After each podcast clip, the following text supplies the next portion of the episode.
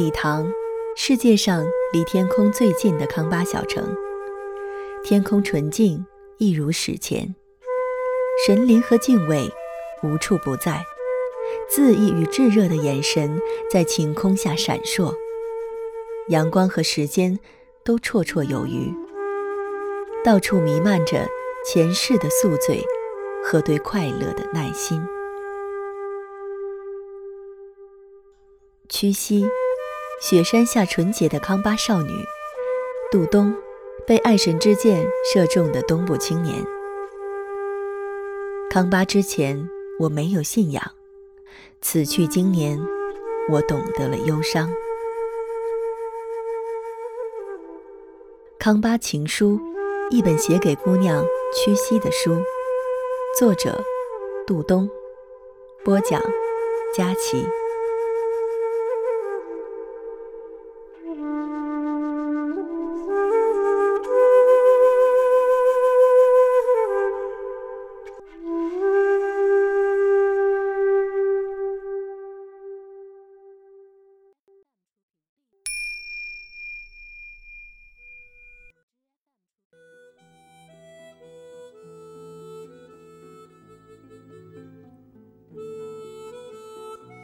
屈膝，曾经有一天晚上，我要给你打电话，打不通，我就打给你的表妹聊。她家住在牧民新村东城门外，我们曾经在那里跳舞耍把子。我们胡乱的聊了几句，没什么话说。她突然问我：“哎，哥，你啥时候回来哦？”我一时不知怎么说。为什么我要去礼堂，变成了回来？一瞬间，我又看到了礼堂，看到了你窗下的那条路。黑夜，微桑的烟中，你的窗亮着暗淡的灯，照耀着三千公里的去路。我曾经走过多少的路啊？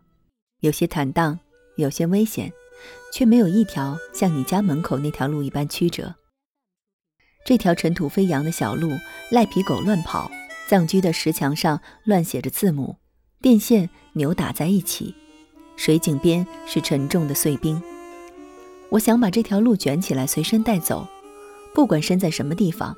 许多年后，孤独和疲惫的时候，就打开来，铺开在脚下。我推开大门，松木累累。你挑着沾着酥油团的水桶，在庭院里。我不知道路会不会苍老，人却会。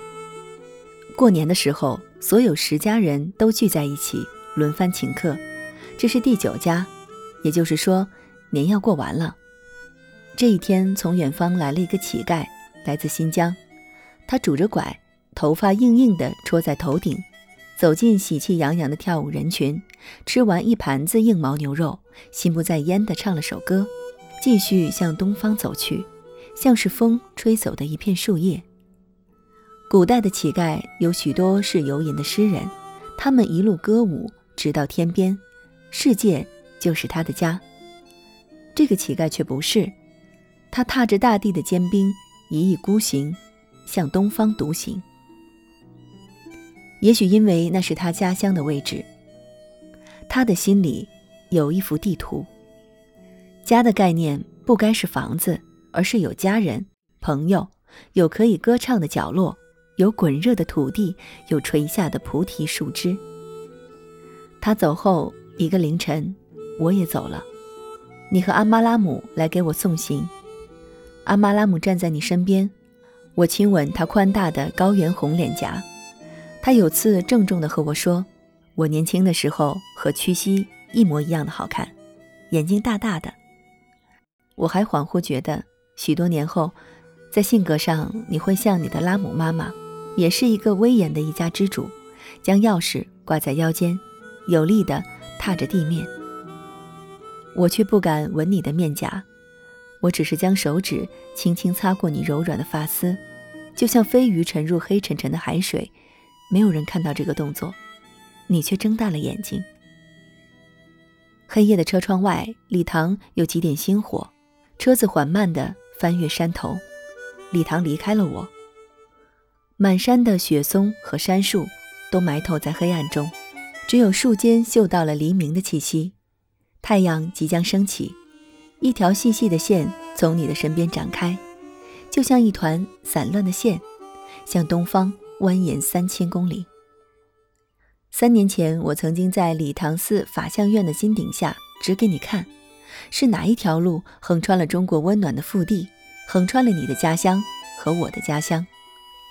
这条路是沉重的呼吸，是点燃的微桑，是燃烧的向日葵，是湍急的康定河水，是山口的经幡，是直上天庭的烟尘，是陌生的街巷，是灼热的泪水，是喃喃的吟诵。是滚滚的白云，是送别的挥手，是雄鹰的长立，是山口的闪电，是慵懒的村落，是模糊的银河。这路已经如我的掌纹一样熟悉，在我滚烫的手心里，时而舒展，时而扭成一团。沉默孤独的人站在路边，寂寞地说着无声的、无边无际的话语。我走了，带走了记忆，没有了我的注视，你的生活更加轻松自在。你就像草原上的花朵，没有我这一片白云，开得更加灿烂。高尔寺山横亘草原，折多山大雪漫天，隔断了回望的道路。高天阔地，时代无穷，阳光如沙，野马也，尘埃也，滚烫的路在我脚下。时光如刀，割断彼此，一切都会腐朽。唯有此路亘古，不管是东来的商队，还是西来的喇嘛，都走在这条路上，走在刀锋一样锋利滚烫的山脊上。阳光照彻万里河山，千年魂魄，九曲大河。这条滚热的路，我祖先的家园，从高原到东海，哪边是我的故乡？我的故乡是中国，中国在哪里？传说中，中国是高山之上的国度，有着红色的大地、滚热的山岭，是白云深处的人家。我的道路，这条孤独的道路，把那么多庄严和愤怒的山脉和大河抛在身后，在危崖和窄桥上行走，告别路边温暖的藏居和灰尘中站着卖奶饼子的女人，投身于辽远的荒野。走进山的故乡，细细的一条线，冰冷的横穿了中国滚烫的腹部。我转过头仰望回家的路，盘桓而上，深入中国腹地，古老的星星扑面而来。我的故乡在传说里，在口口相传的故事里，我的祖先藏在倒塌的墙壁里，古老的壁画上，他们的额头贴过冰冷的墙壁，他们的手指。划过佛的脚尖，那暗暗的指甲印，代表着什么样的故事？是恋人的私语，还是失意者的祈祷？一切过去的，都已经消失；一切存在的，都将消逝。有情来下种，因地种还生。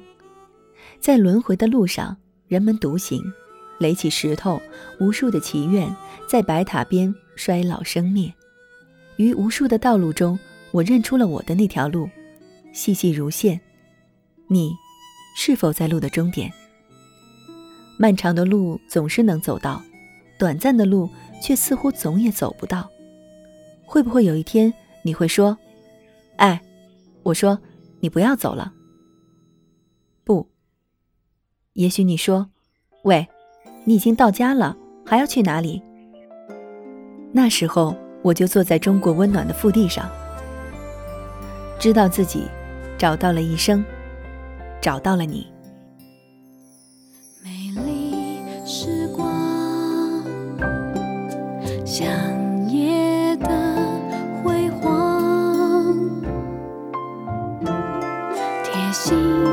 收藏。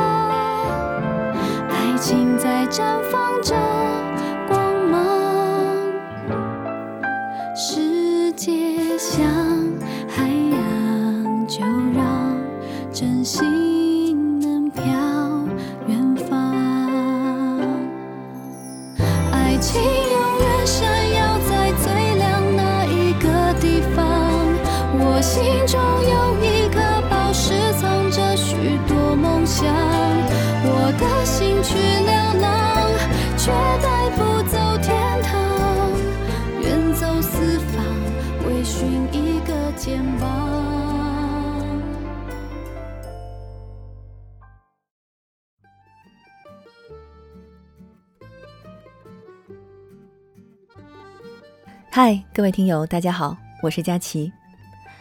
今天的这期节目是《康巴情书》的最后一期完结篇。这本书我一共录制了十一期，为了保护著作版权，我只选择了全书三分之一的内容为大家阅读。在节目陆续播出的过程中，有很多听友留言给我，表达喜爱的同时，也很好奇这本书到底是虚构的还是真实发生的。在这里，我可以很负责任地告诉大家，这本书是作者杜东根据亲身经历所撰写的。在数年前，杜东从上海前往西藏旅行，行至理塘山脚下，他对赛马会上的一位康巴姑娘，也就是屈西，一见钟情，之后就再也不能忘怀。杜东在四年间七次往返于上海和理塘，并为心爱的康巴姑娘写下近十五万字的情书。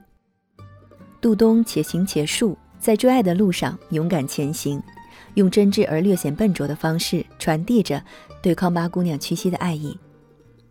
在以此为主线的同时，也为读者展开了一幅原汁原味的藏族地区风光与民俗画，让读者也不禁对礼堂心生向往。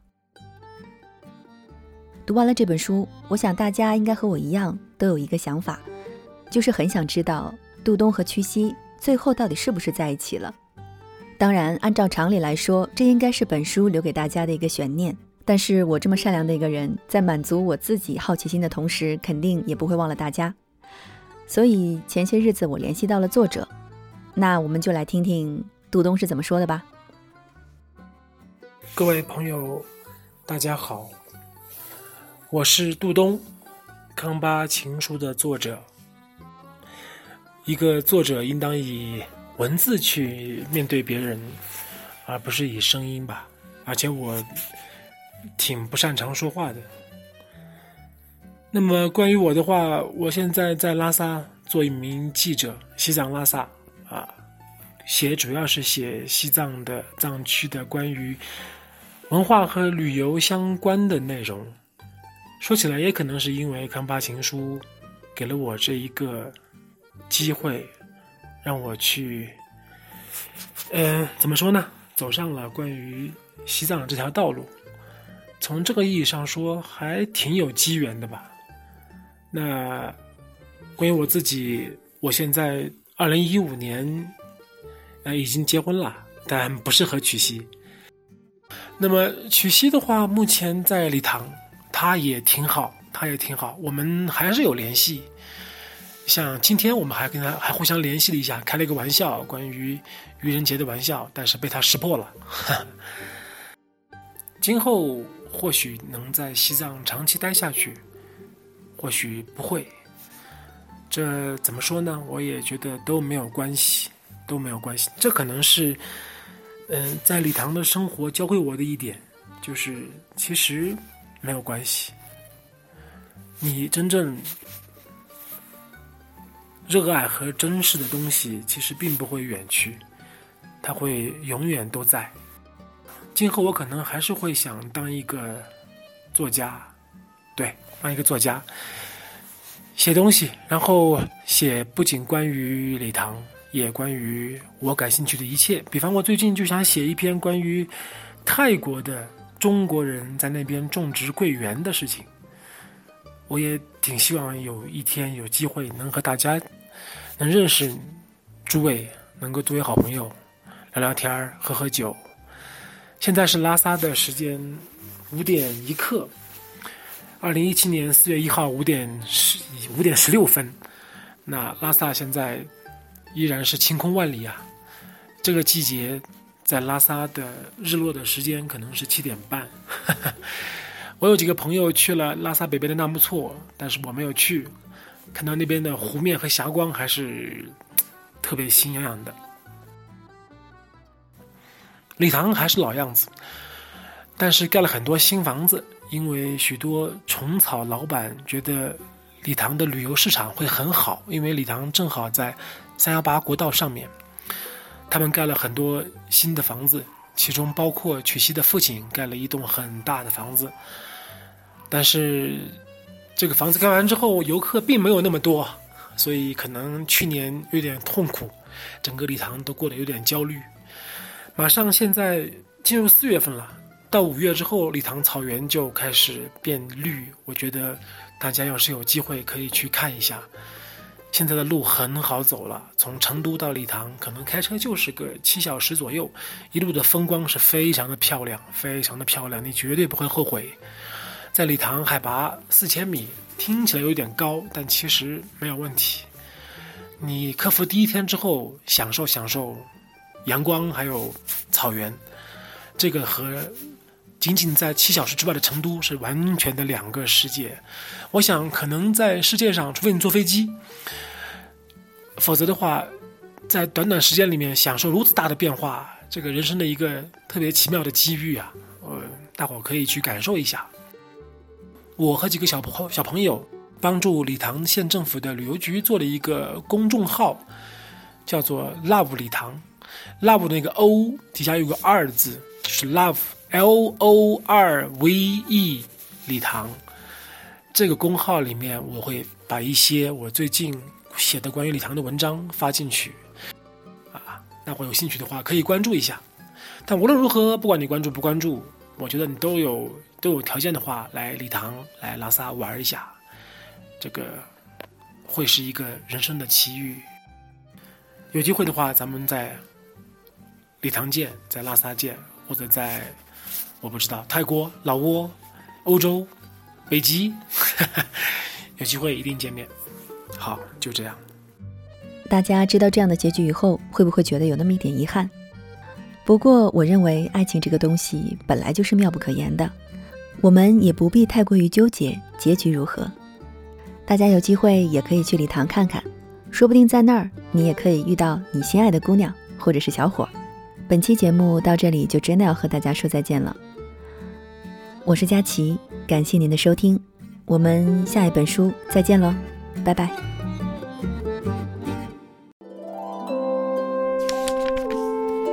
读书是我们了解世界的方法，也是我们每天最好的娱乐。每读一本书都是一次修行。静听书屋，陪你在每一段向往阅读的路上。